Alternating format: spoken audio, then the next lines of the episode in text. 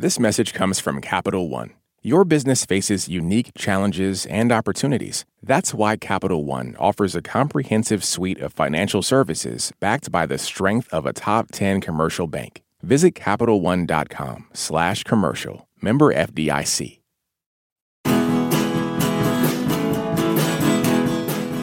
In the horror film Knock at the Cabin, a gay couple and their young daughter are vacationing at a remote cabin when four strangers arrive with weapons and take them hostage. The group appears remorseful as they inform the family that the world is ending and that they've been led to this cabin by psychic visions. And further, that the only thing that will prevent the apocalypse is if one of the family members willingly sacrifices his or her life. Are the strangers lying about their motivations? Has the family been targeted by homophobes or cultists? Or might the world actually be ending? That's the tension director M. Night Shyamalan is playing with. I'm Glen Weldon, and today we're talking about Knock at the Cabin on Pop Culture Happy Hour from NPR.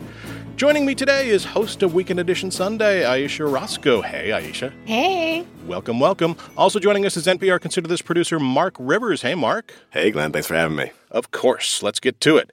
So, in Knock at the Cabin, Jonathan Groff and Ben Aldridge star as Eric and Andrew, whose vacation with their young daughter Wen, played by Kristen Cui, is interrupted by a home invasion.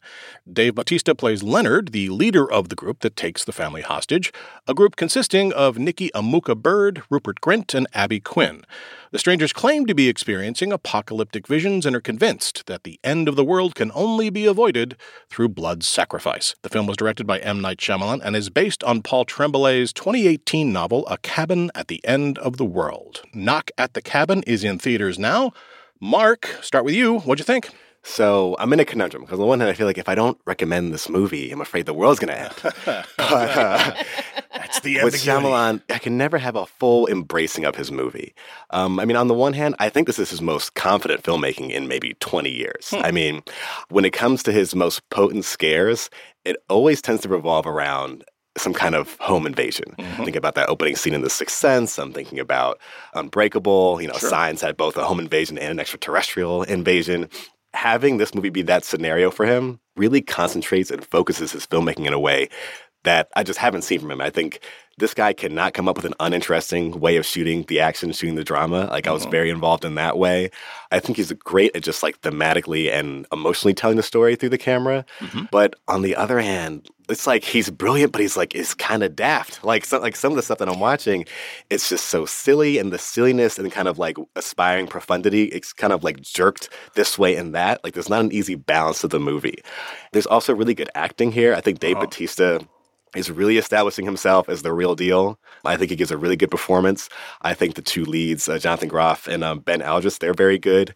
But I think they're carrying a script that is not doing enough work for them. I think some of the emotion it tries to reach towards the end was not fully earned in the performance. We're trying to bring it over the hump, but it wasn't quite there. I don't know. Some of the messaging feels a little bit muddled. Hmm. I can imagine someone coming away from this movie thinking, "Do the QAnon people have? Uh, do they have it right? Are they onto something?" I don't know. So I was hoping for a little more ambiguity there, but but there was less ambiguity to this movie than I hoped, and I was kind of disappointed in that. But like Shyamalan gives you, he gives you a lot, uh, while at the same time not giving you enough. Yeah, you know, he's known for twists, but he's been getting away from that recently. What you're talking about at the end of this film is not so much a twist, but a revelation that the audience needs to go along with, just nod along with. And Right. I didn't feel a lot of people nodding along with it. Ayesha, you read the book. I have read the book. Were you nodding along? I was not nodding along. So first of all, I really like Shyamalan. Y'all know that. Mhm. I like old. And I like obviously his classic movies and signs and uh, and all of that. I also like some of the TV shows he's produced. So I am a fan. So let's get that out of the way. I think this movie, Dave Bautista, was great, amazing. I think the actors, the acting, I think that was great. You know, the little girl is so cute. It is very scary when they start breaking into the house. That is like very visceral and it is evocative, right? I don't have a complaint about that. I think the issue for me is the plot, uh-huh. which I think for a lot of it, it was very close to the source material of the book. I will admit I didn't necessarily love all of the book. Much respect to Paul Tremblay. But I think like part of the issue is that this drills down to a question. Would you sacrifice a member of your family to save 7 billion other people? And that is like an interesting dinner party question. Little icebreaker. But I think if you're gonna make that into a movie, I want more. I want more of a discussion. And no, just people just talking is not action. But that's kind of what the whole plot is. Like, I Yeah. want a real grappling with this. Instead, we kind of get someone going, No, I wouldn't do that. And then someone's kind of like, Hmm, maybe they have a point. Yeah. like- and I'm like, no, like there's so many questions that I have that aren't in the movie that like, Mhm. well, why is everybody else worth more than my family? Like they don't Mhm. really get into that. Why Mhm. should we save other people and like get rid of ourselves? And then the other question that no one asked that bothers me to the end of the time is like, well, if these people are right, and we we're not saying they're right in the movie, well, you got to watch and find out. Why would I sacrifice my family member when next week somebody else could face the same question, make a different decision, and we all die anyway? And I done gave my family away. Yep. Why? No one ever asked that. And that Yep. bothers me. And then I do think it was not ambiguous enough. You know, if you want to lean into the idea of something of there maybe being more, right? Like Mhm. to life, to the world. But then I think you have to be clear about the tone. Mhm. I didn't understand. Is this a thriller? Is this a family movie? Is this a happy story? Is this a sad story? Is this Mhm. is this an apocalyptic story? I wasn't clear. I wasn't Yeah. clear by the end. I think it was trying to be all of those things and Yeah, it's like- wasn't totally successful at any of them. that was that's my issue. Yeah, the plot is supposed to have this central ambiguity, the central question, but what we get in this film is a tonal ambiguity that just ends up being puzzling. Mhm. Here's what I liked about the film I like the pace. We don't waste a lot of time here. We're in and out in an hour and a half, just over an hour and a half. This tension does steadily increase. We get moments of like deflation where you give the audience a breather. I like that. Mhm. My favorite thing about the film, frankly, is I like the fact that these four strangers are strangers to one another and they are deeply ambivalent about not only what their purpose is, but they're ambivalent about each other Yeah. and what they're bringing to the table here. And what relatively little humor there is in this pretty grim film comes from that tension. I like that. I did think it was an interesting choice to have it take place entirely in daylight, in bright Mhm. daylight. I mean, if you're a horror movie, that is tying one hand behind your back, right? Uh, I respected that choice. I do agree with you, Ayesha. The novel does go harder, and not coincidentally, I think the ending works better in the novel. That's all I can really say. And look, this is only the second movie Shyamalan has ever made that has an R rating. The first one was 15 years ago, The Happening in, in 2008. This, I think, is very intentionally humorless Mhm. or nearly humorless. Mhm. And I gotta say, in the year 2023, you go into a horror movie with an R rating. I was expecting something a lot more intense and violent, frankly, than what we got here. What was that R rating Yeah. there for? Yeah. I mean, a lot of the violence in the movie happens pretty much almost all of it happens off screen. A lot of it. Uh-huh. I think we can say that. Like Yeah. Yeah. it's not a violent, gory movie when it could have been. And Mhm. it it was not. And the bloodlessness of it made me think that what we're seeing we shouldn't trust maybe. Uh-huh. It led me to the thinking that maybe he will pull the rug out from under us, which is a thing that he's done in the past, but not quite. This had a kind of clear direction and was going to get there no matter what. You know, Oh. so there's a momentum to it, but also a lack of mystery to it as well when it comes to that. Yeah. Both the book and the film make the central couple gay, and they do that. That is a very deliberate choice. Mhm. It's a gambit, right? Like this whole thing is about the ambiguity. Are they what they seem? Do they actually believe what they're telling us? To give like more uncertainty to the stranger's motivations, you know, are they targeting a gay couple out of some kind of perverse religious fanaticism or your basic garden variety North American homophobic bigotry? So that was an extra layer in the film that making the gay couple adds. How'd that land on you? I thought the movie tried to establish how these two characters would kind of react to the situation in like differing ways. You have one character who he has he has had a kind of trauma in the past and has now become someone who's been put on the defensive through life. And then you have another character who's kind of maybe seen more of kind of soft and maybe more cautious and maybe more of a pushover maybe. And I like that the movie tried to establish the characters in that way.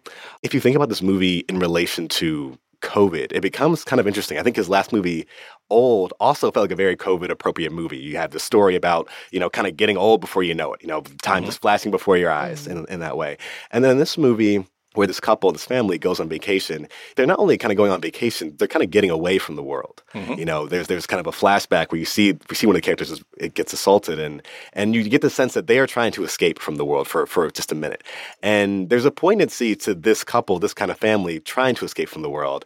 An extra poignancy to kind of realizing that, you know, you can't escape from the world. The world's going to come for you. Mm-hmm. And I kind of wanted the movie to dive into that more. Like that felt all kind of like sketched, but not fully dimensionalized, if that makes sense. You know, like I thought it had the necessary ingredients to make the ending more powerful through who these people were and why they were where they were, but it didn't fully deliver there. Yeah, Mark, I mean, you, you nailed exactly my expectations and ultimately I think why the film didn't quite land on me. Look, I am a gay man who lives in a cabin in the woods in a rural community that is not exactly P Town or Fire Island, okay? okay? So I was expecting this film to go all in on my very real anxieties, but it didn't particularly. And I, I think that has to do with how broadly this gay couple is drawn. They're pretty idealized. You know, we're told at one point that their their love is pure, whatever. They're idealized in a way that any marginalized group gets idealized in mm-hmm. fiction. First, we are the villains. Then, next phase is we're the innocent victims. Then, we're the allies and sidekicks. And then finally, maybe down the road, we get to tell our own damn stories. They are pitched here as the innocent victims. We've done nothing wrong. Our love is pure. There wasn't enough gnarliness. There wasn't enough specificity to this family, to the contours of the relationship. And I was thinking about that because there is a um, 2019 film, Canadian horror film called Spiral, basically exactly the same setup gay couple with a young daughter in a remote location gets beset by others, I'll just say. But the thing is, that couple was drawn so that from the jump, we could see the dynamics of this relationship, how easily somebody could come in and find the chinks in their armor, the power differential, their little resentments of each other, and could exploit them you know, because they didn't have this perfect golden love. They were real. They were afforded the opportunity mm. to be mm. flawed and rounded yeah. and real. And I can point you to the scenes in this movie where the script is attempting to establish that kind of nuance, but ultimately I just didn't buy it. And that's why I really didn't buy the ending. That's where all the marbles are. And you know, I mean, in the book, they had Eric as more religious. They didn't get into yep. that at all, really, mm-hmm. in this one. Eric is Jonathan Groff's character. Yep. Eric is Jonathan Groff. Like in the book, he was more religious. He was like, he was Catholic. He was still practicing. And like that was a dynamic there that they don't bring out in this movie, which maybe could have added some deeper layers to this. Like the religiosity and the idea that you might believe in things mm-hmm. versus, you know, someone else who's more grounded. You know, Shyamalan is interested in faith in matters of belief in the places that it takes us and what it drives us to do, but I'm not sure he's interested in faith in like a grown up way. Like he's mm. he's almost interested in, in, like faith. Like, do you believe I can pull off this magic trick kind right. of thing? And it doesn't really feel grounded in like a complex reckoning with faith.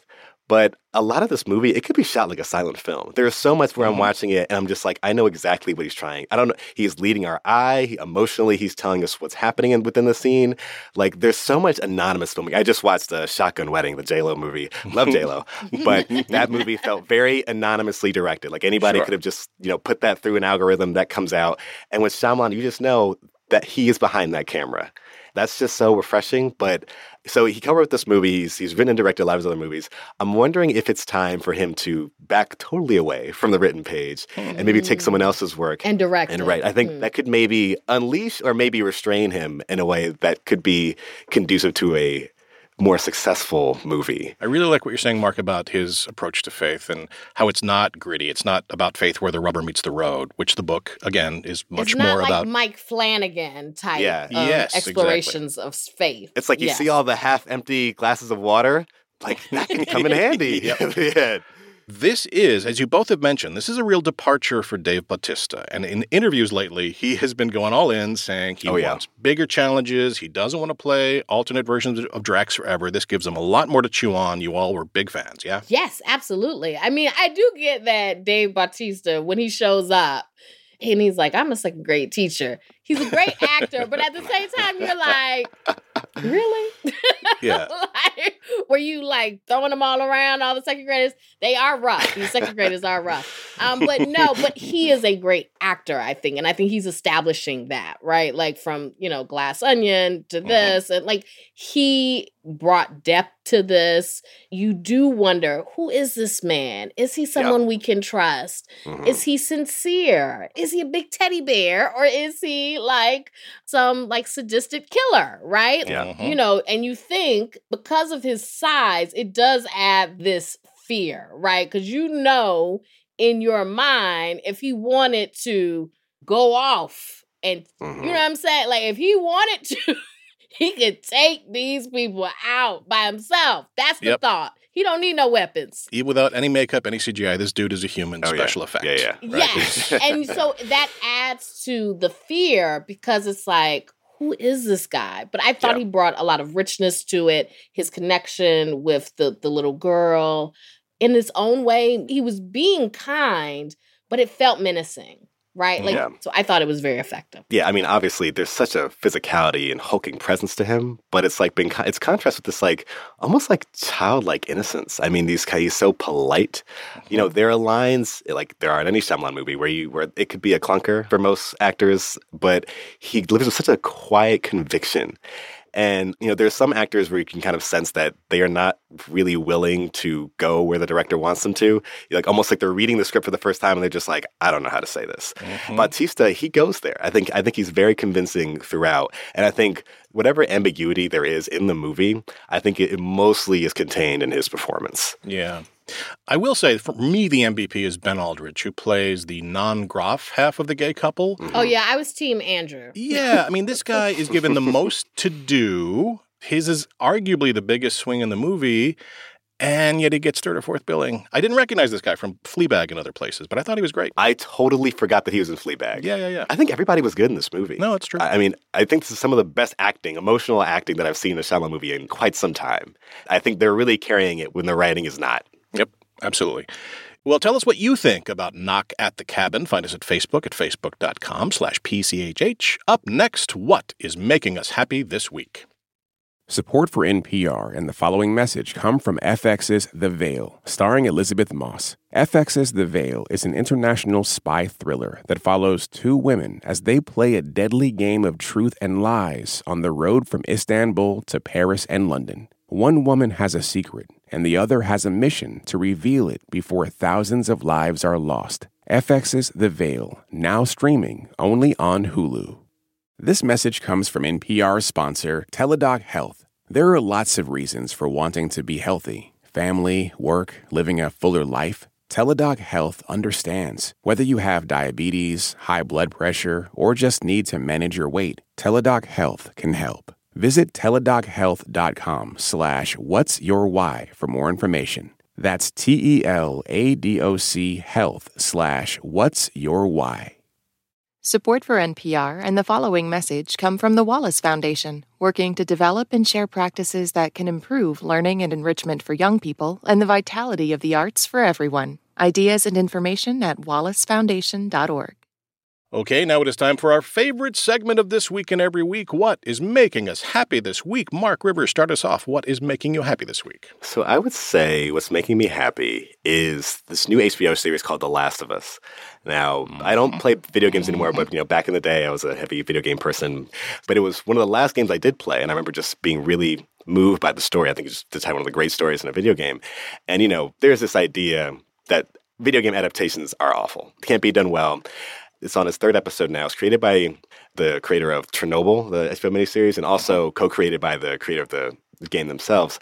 And I think they've just made a really strong and moving series so far. It's a post-apocalyptic story. This uh, fungus, which is based in reality, it usually infects ants and things. It mutates and infects humans, and it devastates the world, and, and only a few survivors are, are remaining. And I think a lot of apocalyptic or dystopian dramas kind of revel in the societal decay and revel in the brutality that an apocalypse would bring. And I think this show is going another route. You know, there isn't a lot of violence to it. I think it is focusing on morally what are we left with when the world ends. And there's and this latest episode had this really wonderful love story between these two men it's one of the happiest episodes of Dystopia I've ever seen. Mm-hmm. and it's the biggest departure from the game so far, and I think a really successful departure. And I think so far the show is just becoming about the things that we choose to hold on to and the lives that we choose to make for ourselves, even when there isn't much left. So I've, I've been really enjoying it so far. Yeah, that is The Last of Us on HBO, and we will be covering that show. On this show in the uh, weeks ahead. And Deserved. I have thoughts on thoughts on thoughts on episode three, but we will cover that when we get there. Ayesha Rascoe what is making you happy this week? In a totally different direction. I always watch cartoons. That's kind of like one of my things. But it made me think like, what are those cartoons that an adult can watch that you enjoy and that do really kind of smart things, that kind of punch above their weight. And so one of these shows that I think a lot of people missed is the Looney Tunes show. Mm-hmm. It ran on Cartoon Network for a couple years, but I think the problem with this show is that it couldn't really find its audience because it ran on Cartoon Network like for kids. Mm-hmm. But when you look at it, it's set like a sitcom with Bugs and Daffy as roommates, and then all the other characters are like their neighbors or their friends. And it's really almost like a Seinfeld. A lot of the jokes are just jokes an adult would enjoy. And I always loved this show. I watched it when it was coming on. I watched all the new episodes and I just went back to it because it just does so much that you would not expect with a kid show. And it's not rated R, right? Like I feel like mm-hmm adult cartoons lean into the raunchiness. Yeah. But it's like, you don't have to be raunchy to be funny. And like, I don't mind raunchiness, but raunchiness for the sake of raunchiness doesn't work for me. Yeah, absolutely. Kristen Wiig played Lola Bunny. Like, mm-hmm. it was uh-huh. just really fun. Like, I feel like it shows like you can appeal to adults and you don't even have to really be that nasty. You can just like be funny. Mm-hmm. so, what a con- so what a concept. I really I really enjoy the show. I feel like it has not gotten enough love. I watch it on Boomerang, the app. I'm sure okay. you can find it other places. I really enjoy the Looney Tunes show. I feel like it's a hidden gem. Watch it and laugh and enjoy it. And you can okay. be an adult and like it. That is a great rec. That's the Looney Tunes show on Boomerang and other places, no doubt. Yes. My pick is also a cartoon. It's an animated pick. As we tape this, many but not all of the Oscar nominated shorts are online. The animated shorts, as they always are, are a very mixed bag.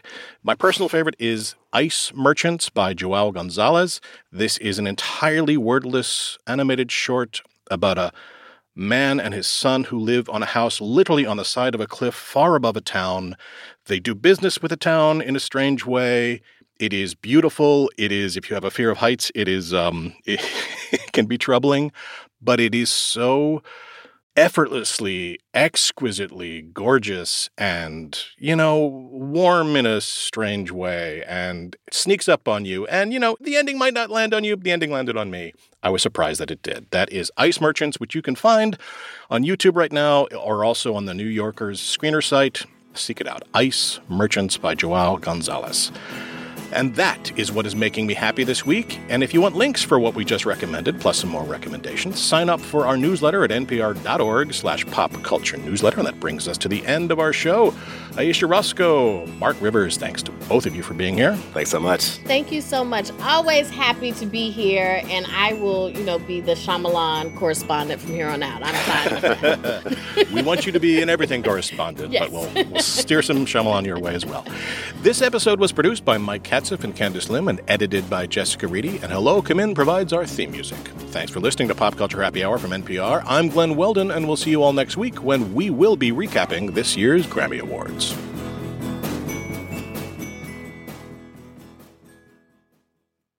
This message comes from NPR sponsor Vuori, a new perspective on performance apparel. Clothing designed with premium fabrics, built to move in, styled for life. For 20% off your first purchase, go to vuori.com slash NPR. Support for NPR and the following message come from IXL Online. Is your child asking questions on their homework you don't feel equipped to answer? IXL Learning uses advanced algorithms to give the right help to each kid, no matter the age or personality. One subscription gets you everything. One site for all the kids in your home, pre K to 12th grade. Make an impact on your child's learning. Get IXL now. And NPR listeners can get an exclusive 20% off IXL membership when they sign up today at IXL.com/NPR. When voters talk during an election season, we listen. We ask questions, we follow up, and we bring you along to hear what we learned. Get closer to the issues, the people, and your vote at the NPR Elections Hub. Visit npr.org/elections.